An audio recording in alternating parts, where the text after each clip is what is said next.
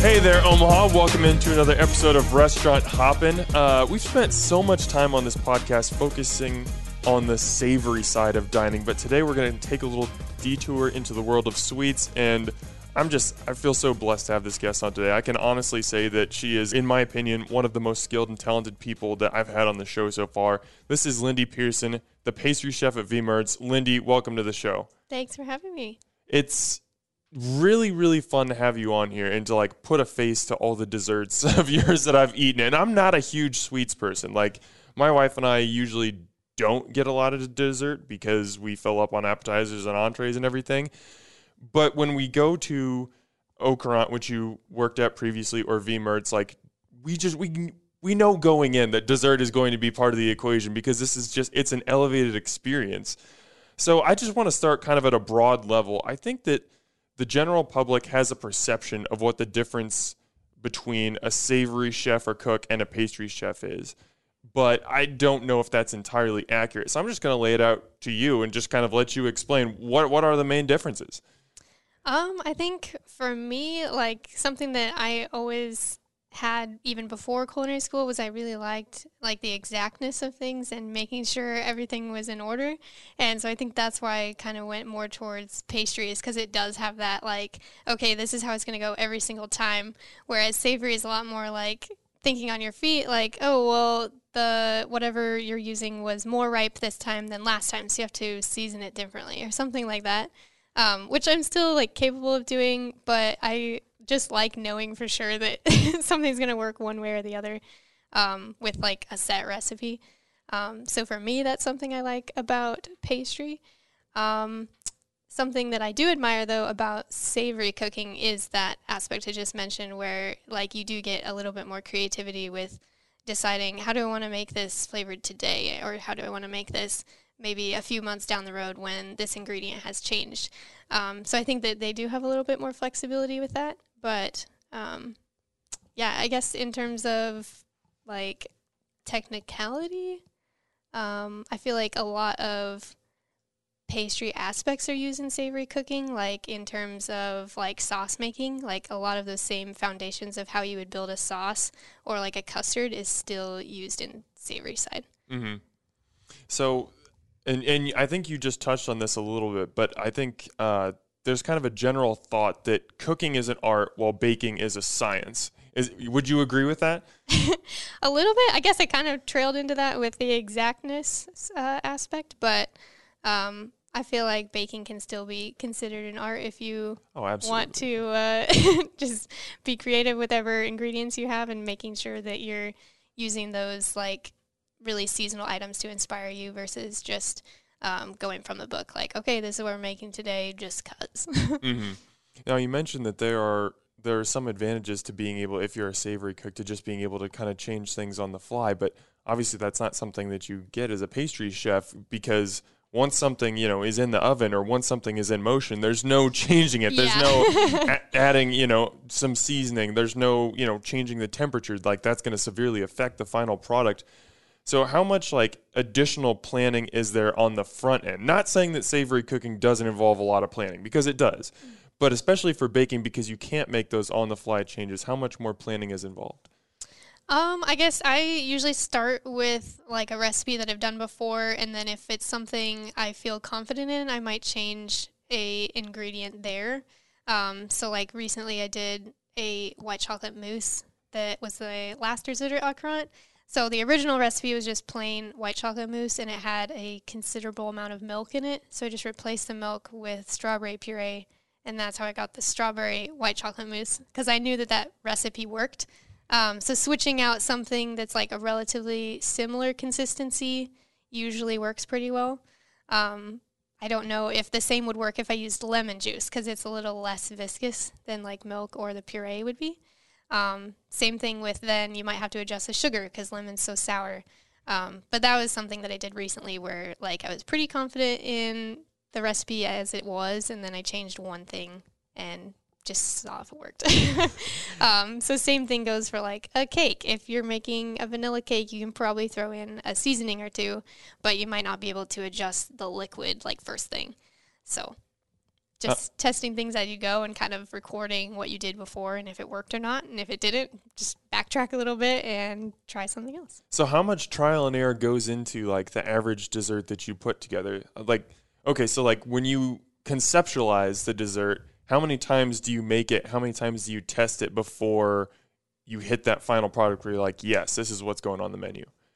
Um, I have a little bit more time, so to speak, to get something on the menu at Mertz, just because the like menu doesn't change as quickly as it did at Au Um, so really at Au it was kind of like a one and done. Like this better work because I need to use this. um, so sometimes I had a few things that didn't go as I planned, but then I really tried to either like use it as it was. Maybe if it didn't turn out how I had originally planned, like how can I alter it now that it's either come out of the oven or set or whatever it was to still be usable. Um, but luckily, I didn't have too many things like that happen. Most of the stuff was stuff that was usable or worked or went as planned. Um, but at Mertz, I come might I might tinker with some stuff before it hits the plate and might do like one small cake and make sure that it's like what we're looking for. And then if it is, I'll just like family meal that one item and then continue on with the rest. Gotcha. So. Now you were you are officially now the pastry chef at V Mertz. That that is your role. But before you were double dipping. You were working at V Mertz and working at Au Courant. I don't really have a more intelligent question than to just say how. that, that sounds impossible. How did you make that happen? Um, I lately have described it to a lot of people as like a frog that was sitting in like a room temp pot of water. and then just as the entire year went on, the pot slowly got warmer. so, first thing when it started, like the restaurants were both closed. I was out of school because Metro was closed. Um, so, I was really itching to get back to work. But then also, like, the restaurant was doing like 30 covers in a weekend. Like, it was super mm-hmm. slow. Um, so I went back to work at Au in July, and then I had been back at Mertz, uh, just working like Garmo and kind of doing pastry help in July as well. So like my responsibility there wasn't really like the pastry chef yet. Um, so I was the pastry chef at Au and then kind of moving into August, uh, the previous pastry chef, Allie, was graduating from Bellevue, so she moved on to a position using her degree there, and then I became the sub in for the pastry chef there. And then all of a sudden I was like, I guess I'm a pastry chef at two restaurants. um, but it was still pretty slow.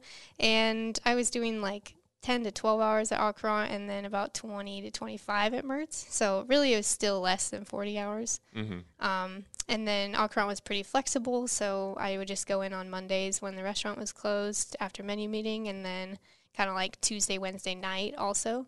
And then I would have my prep done there by Wednesday night for rollout on Thursday, and then I'd kind of have a heavier schedule at Mertz like Thursday, Friday, Saturday. Um, so for the first like six to nine months, honestly, like it felt like it was pretty balanced, but definitely the last like two to three, it really amped up. uh-huh.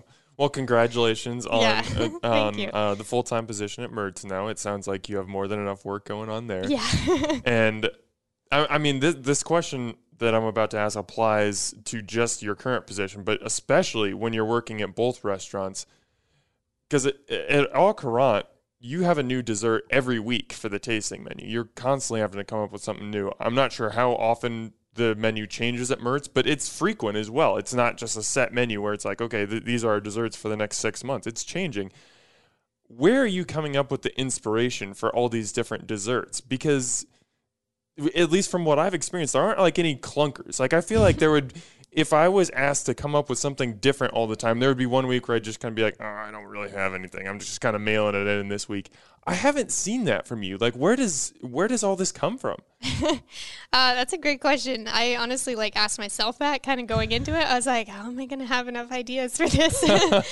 um, but really, like for Courant even like it was really just like what I wanted to eat every week. I was like, what sounds good? What do we have ingredients for? What's in season? Um, what has been something that I've been wanting to do and haven't been able to? Because um, really, right before uh, the shutdown, I was like kind of scheduled to take the plated desserts class at Metro, and I like never got to take that class yet. So kind of in the back of my head for like a few months, I'd already been like thinking about different plated desserts. Um, mostly in a school aspect of like, oh, how can I show these skills to like prove that I've learned whatever over the last like four classes or something. So some of those weren't super applicable for Au Courant because I was just like really busy and maybe didn't have time to do something super in depth every week. Um, but then at Mertz, it's more so just like um, having kind of like one of something across the menu. So we have like one cake, we have one kind of tart, we have something cold, something gluten or dairy free. Um, so you kind of have like one of those things. Um, so then I might make something for like two months, and if it's still selling, like we had really good luck with the um, peanut butter bomb that was on the menu. So that was on the menu for a while, um, and as kind of like I got tired of making it, but people still were eating it. So I was like, I guess I'll keep making it. Um, but then, kind of as that trailed out, like some of the other desserts started getting more popular. So then we would just let that one run out and have some kind of replacement for it when it was done. So you kind of have a constant rotation of things. Um, but I guess in terms of ideas, it's mostly driven by like what's seasonal and just like what sounds fun to make. Do you ever get writer's block where just in one week, for whatever reason, nothing really sounds fun, or like the ingredients that are in season, it's just like I, I'm not inspired by these right now.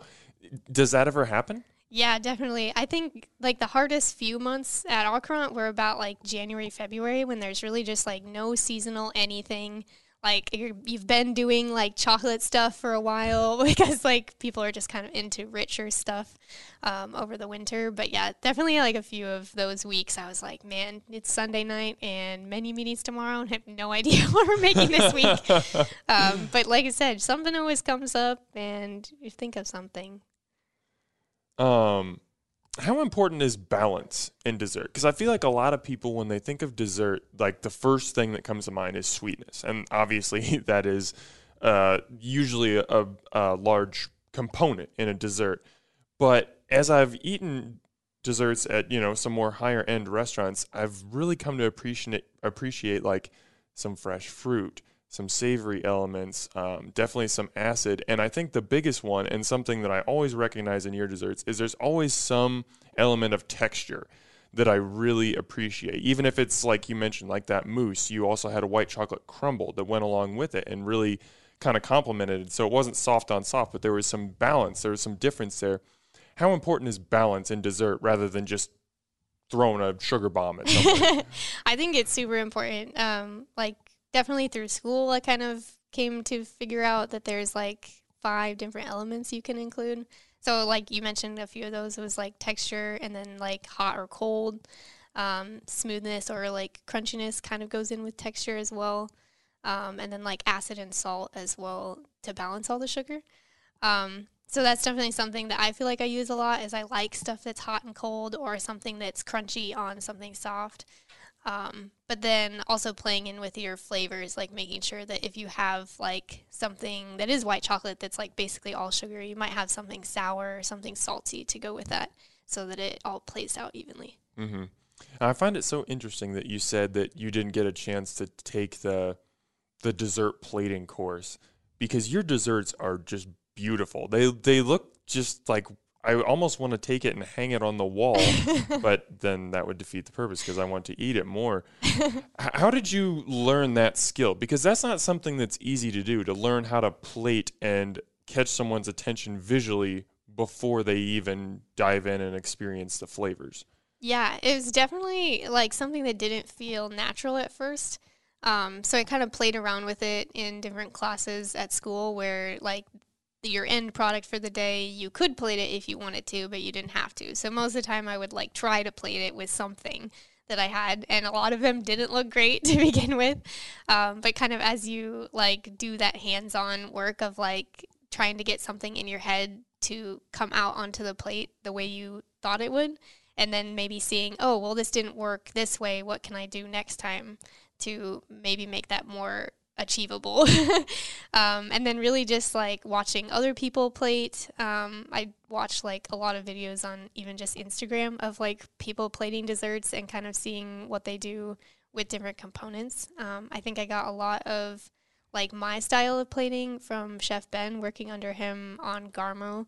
uh, my first time around at Au Courant because that was kind of like my first like outside of school experience with plating anything. Um, so I did a lot of just like the Garmo work on that side, but kind of seeing how they plated things there, I think played into a lot of how I have like a natural way of plating things now. Um, and then I guess just trying to make sure that there's some kind of flow happening. So if there's like the main item, you kind of want the rest of your eyes to like move around the plate somehow. Now you mentioned you learned so much from from working under Ben Maides at at Courant. What was it about the way that those Garmo dishes were plated that has translated into your desserts now? Um, one thing that I remember Chef Ben saying was like perfect bite theory. When you're plating something, you want it to be easy for the person to eat. So you don't want to have to expect them to know how to eat it. So if you have something all split up on the plate, are they going to know that they need to take a spoonful of each of those things to have it taste how you were expecting? Or are you building it just so they can eat as they go and it's going to taste like that? Um, so that's something that I try to incorporate into when I'm plating is just like making sure that all the components are somehow working together somewhere. Um, I guess that's probably the main one. And and that's a great one because you kind of this is going to sound backwards, but sometimes you want to take the control out of the diner's hands because if you just give them free reign, they might not experience it in the way that you created it, in the way that you built those flavors and you want them to get the whole thing. You don't want them to get three separate pieces. You want them to get everything together. So yeah, I think that that's that's obviously a very important thing. I may be asking you to choose your favorite child here, but are there any desserts out of the thousands that you've created that really stand out where you were just like, man, I knocked this one out of the park, or you tasted it and it's one of your favorite tasting ones? Are there any that just come to mind? Um, definitely that last one at Au Courant I was really proud of. um, since I kind of threw that recipe together like the week it was happening, I like had an imagination of like how I wanted it to taste and when I tasted it I was like, wow, that is exactly what I wanted. And sometimes it doesn't happen like that. Like it tastes okay, but it's not like what you're hoping for. But it's like fine. It's not like it's bad. but that one I was definitely like, that's exactly what I was expecting. And this was the strawberry mousse? Yeah. okay, so just to explain this to people, uh, the way that Au menu is structured, it for each course there's kind of one word that describes a dish overall, and then there's three kind of um, complementary words underneath it to, to describe the dish. So the way that it was described was the menu item was just called mousse. And then the three words underneath it were white chocolate, strawberry, and lemon curd and my wife and I we'd uh, we decided to come in and do the tasting menu, and we were really excited about every course. And we got to the dessert, and we were kind of like, hmm, these aren't like white. We're not big white chocolate fans. We're not big lemon fans. We're like, ah, you know, th- these aren't things that we would normally put together and expect to be great. But we were like, we have had enough of Lindy's desserts that we trust her. There is no doubt that this is going to be delicious, and honestly, it's up there with my favorite desserts that I've had at Courant, probably with the candy bars that you made last October for Halloween. Also my list. Those were incredible. That I'm not normally a Snickers fan, which might sound crazy, but I loved your Snickers. So anyway, just to explain why that dessert stands out and why it was so fantastic, there you go. There's a little backstory. Speaking of backstory, I want to get into your backstory a little bit. So take me back to the beginning. Uh, how did you get interested in food originally? Um, I for baking, I guess I really just enjoyed it as a hobby in high school. One of my friends and I would like bake cupcakes when they were really booming in like 2012. Um, same thing with cake pops.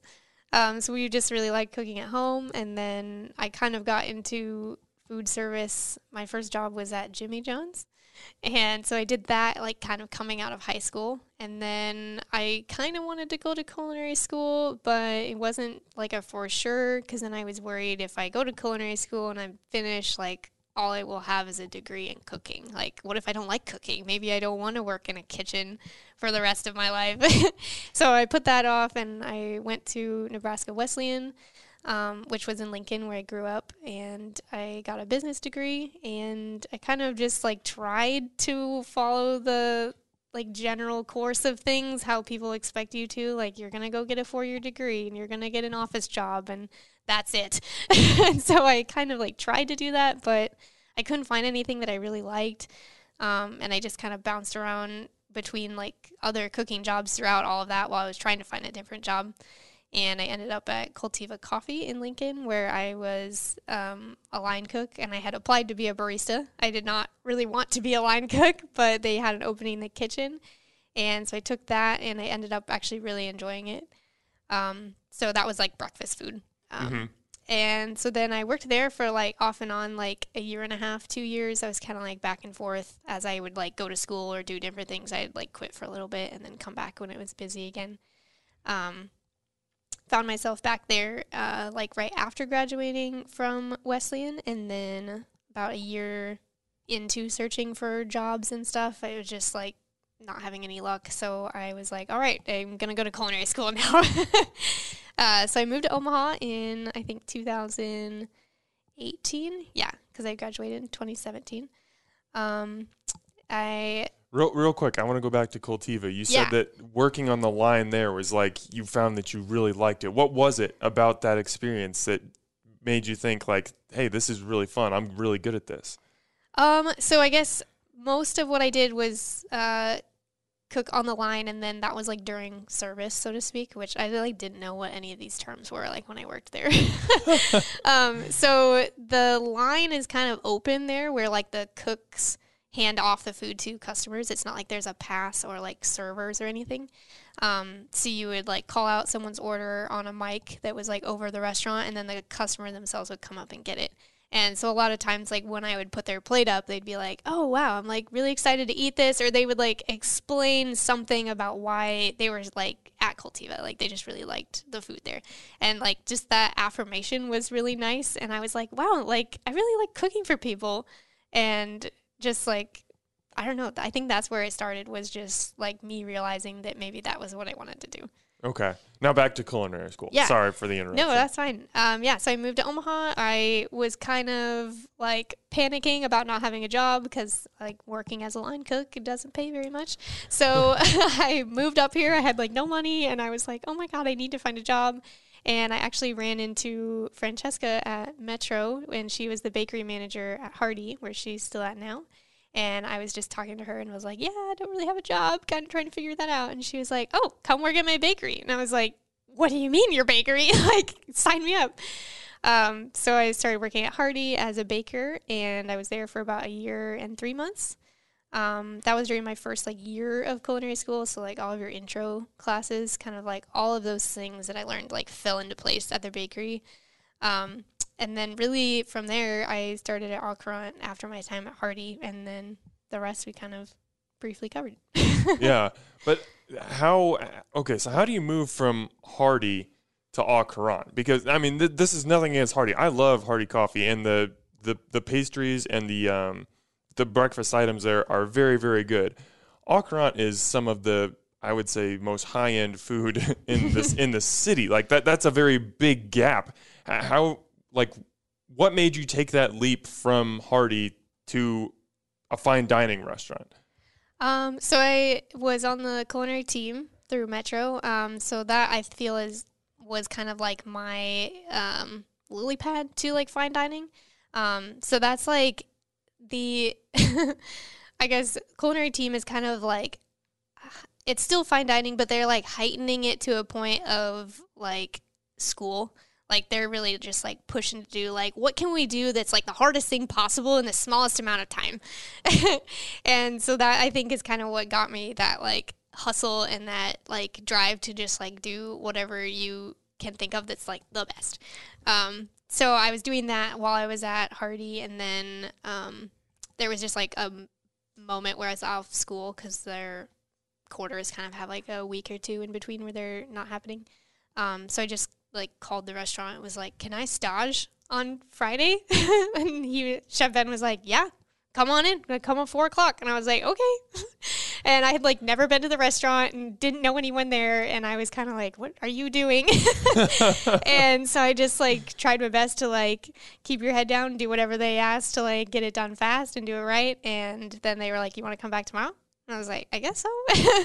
so I came back and worked Saturday night, and then um, I was working Saturday, and then they're like, "Hey, why don't you come back in like two weeks? That way you can see the menu after it's changed because Friday into Saturday is the same menu." Right. Um, so I came back like two weeks later and staged again, and then at the end of that night, they were like, "You want to work here?" And I was like, "I guess so." uh, so then I put in like a one month notice at Hardy, and then I can't remember honestly if I staged again before I started, but um, that lined up nicely to where I um, kind of helped with pastries a little bit, but was mostly doing Garmo. Um, and yeah, did Garmo for about six months there. Okay. And for people who, for any listeners who don't know, um, staging just means basically it's like an unpaid internship. You're Yeah. kind of just going and, and working for free, but you're learning. And that's kind of the important thing. You're getting paid in knowledge. So you got to take me back to that first night. I mean, I'm assuming you don't know anyone at the restaurant. You're, No. you're just you're just walking in totally blind. You're just like, "Hey, I'm here to help." Like, what what did they have you do? Where were your nerves? Just kind of walk me through that experience. Um, so I I guess I like knew of one person at the restaurant that was Terrell. Um, so he was on the culinary team also, but not when I was. Um, so I kind of knew of him, but I hadn't met him before. And then um, I think I just came in and they just kind of like looked at the Garmo like prep list to see what they had left. I don't even remember what I helped prep, but um, service like seemed to go pretty smooth. Uh, there was definitely like a lot thrown at you all at once because you're like seeing all the plates for the first time and like again i still didn't really know like a lot of kitchen lingo and then that was my first time working on like a line where there's other people too because at Cultiva is just kind of like you're running your own line you get your tickets and you put them up so you're not calling them you you read it yourself um, so kind of like learning what the like ticket call outs meant and like how like just how their kitchen worked was like a lot the first night um, but I guess, yeah, it was just mostly like plating stuff because I came in right before service, so there wasn't a lot of like prep to be done after that. Um, but yeah, just making sure you're like hustling and working clean, working fast. Um, I tried to ask like not too many questions to be like suspiciously unknowledgeable, but enough that I could like get what they wanted done. Uh huh. it was very nerve wracking. So, at what point did you start to feel comfortable with that process of working on the line? Because you you said it, it's extremely different than you know operating. You know, do, doing everything, working at one station, operating online is very different than you know making one whole plate at once and then giving it to someone. How long did it take for you to kind of feel like you knew what you were doing and you had that process down? Um, honestly, like I felt like really I didn't know how to run the line, so to speak, until actually I was done at Au Courant my first time, and then was at Mertz. Because then at Mertz I did Garmo, and it was very similar to Cultiva, where you run your own line by Oh, yourself really? because it's out front. Mm, mm-hmm. Um, so it was kind of backtracking a little bit, like, oh, you're in charge of yourself again now. And so the kind of like the overlap there was like the kitchen lingo I wasn't familiar with and kind of like how fine dining works applied to what I did at Cultiva, where you're kind of working by yourself. Um, so being able to run the own your own line there kind of made more sense to me after the fact. so really, then now, like I haven't been back on the line with other people for quite a while. I did like a brunch service at Au Courant, um, just for fun, and then um, really that's like that's it. It kind of just ended like a long time ago and forgot about it. Um, but yeah, when I worked brunch recently, it like made so much more sense of like how everything was gonna work and how it was gonna flow, and I felt a lot better at that point. so really, it took like almost like six months or more. Uh-huh. It was a while. How important do you think it was for your growth to, as you're going to school, you're also working in restaurants, so you have an outlet to take the skills that you're learning and actually put them into practice, you know, in the fire, as opposed to just gaining a bunch of book knowledge and then all of a sudden you're just dumped into a restaurant day one and you have to just figure it out. Yeah. Um, no, I think definitely like for anybody in culinary school, like getting a job in the industry is gonna like just increase your learning like tenfold versus like you said, just doing all your book stuff at once and then all of a sudden going to a restaurant. Because you're gonna have to figure out all the quirks of your specific restaurant too. Like maybe this way you learned in culinary school is like a way to do it, but maybe they do it differently. So kind of having that overlap i think helps you realize that like okay there's multiple ways to do one task maybe this works better for me in this environment but then here i might do it this way and i even noticed that like for things I do at home or at the restaurant or at school, I might do it three different ways just because of the environment or like what works better there. Or even down to like the oven. Like at home, I have a, con- or a regular oven, and work there's a convection oven, so maybe you have to adjust things um, in that way. But I think also just kind of learning like how to work in a kitchen is super helpful too, because definitely like school is way less like demanding in that aspect, whereas like being in a real kitchen is going to get you like all of those things that are hard to learn from a book. It's going to be things you have to learn on your feet. Mm-hmm. Now, from what we've talked about in your career so far, a lot of your experiences have been on the savory side of things. At what point did you start to drift more towards desserts, or how did you get started down that path? Um, I guess, like I said, I really liked baking in high school, just did it for fun. And then when I was looking at culinary schools, there is actually a culinary school in Lincoln at Southeast, um, but they just have like a general culinary program. So you do like a few baking classes, but Metro had like a baking program. Um, so that was something that was like exciting to me even before I went to school.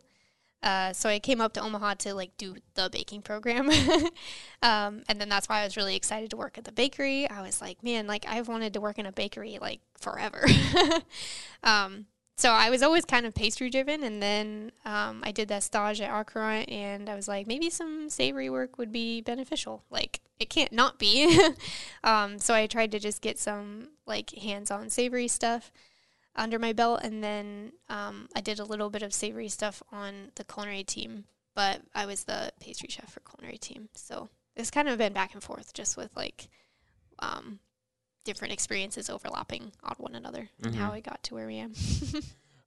Feel completely free to correct me on what I'm about to say because obviously I've never been a pastry chef, but I'm someone who's who's fascinated. I really like to learn, so I've watched documentaries on uh, pastry chefs. I've read books written by pastry chefs, and the perception that I get is that the pastry station is kind of separate. It's almost like its own little environment from the rest of the kitchen where you know everybody else is like you said kind of working cohesively and everything and the and the pastry chef is kind of doing their own thing is that reality or am i wrong in that um i think in terms of like prep it's pretty close like at both restaurants, I was really doing like the pastry prep. Um, every so often, I might have somebody like help me with one thing here and there that was like just kind of like, oh, I have this measured out. Can you like toss it together?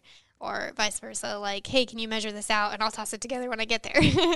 um, but yeah, prep wise, like I was doing the pastry stuff for both places, and then um, at Mertz, it's kind of overlapped with the bread program, so I do the rolls there and the crackers. Um, previously the rye bread was under pastry as well, but now one of their morning um, prep people does the rye bread, um, so that's helpful because it takes a long time. um, bread's also not really my strong suit, so it's kind of nice to have somebody else help with that, and I'll learn from them along mm-hmm. the road. Um, but service wise, uh, dessert stuff comes out of Garmo at both places, so um, savory wise, there's sometimes there's things that get fired where it's like you can only prep it up to a certain point. Um, but for pastry stuff, almost all the time, like everything's done beforehand. Um, every so often, I might have like a fried thing or like a thing that's flashed in the oven, but for the most part, everything's done. Um, so then it just comes down to plating. Okay. Um, most of what we've talked about so far has been related to work that you've done in restaurants, but you've also kind of started branching off and doing some stuff on your own. I know that you've done some Mother's Day and Easter confection boxes. Um, you recently, in April, had a pop up at the Miller Dorman Farm. Um, what made you want to branch off and start doing your own things as well? Uh, so really, like last year, um, when everything closed, that was kind of like right before Mother's Day, um, and I had done some like Valentine's Day boxes just for my friends because I had just taken the chocolates class like that winter. And I was just like obsessed with making chocolates. And I was like, man, I want to do this all the time. and so the Valentine's Day boxes were just for fun and they went like pretty smoothly. And I made like five of them and I felt pretty good about it. And I was like, okay, well, I have all this free time. The restaurants are closed. I have no money. Let's make Mother's Day boxes. and they actually like went through the roof. I think I sold like 40 boxes. Wow. For, that was last year. And I was just like, oh my God, what did you get yourself into? Because it's kind of like, you said you were doing this, so like you have to now.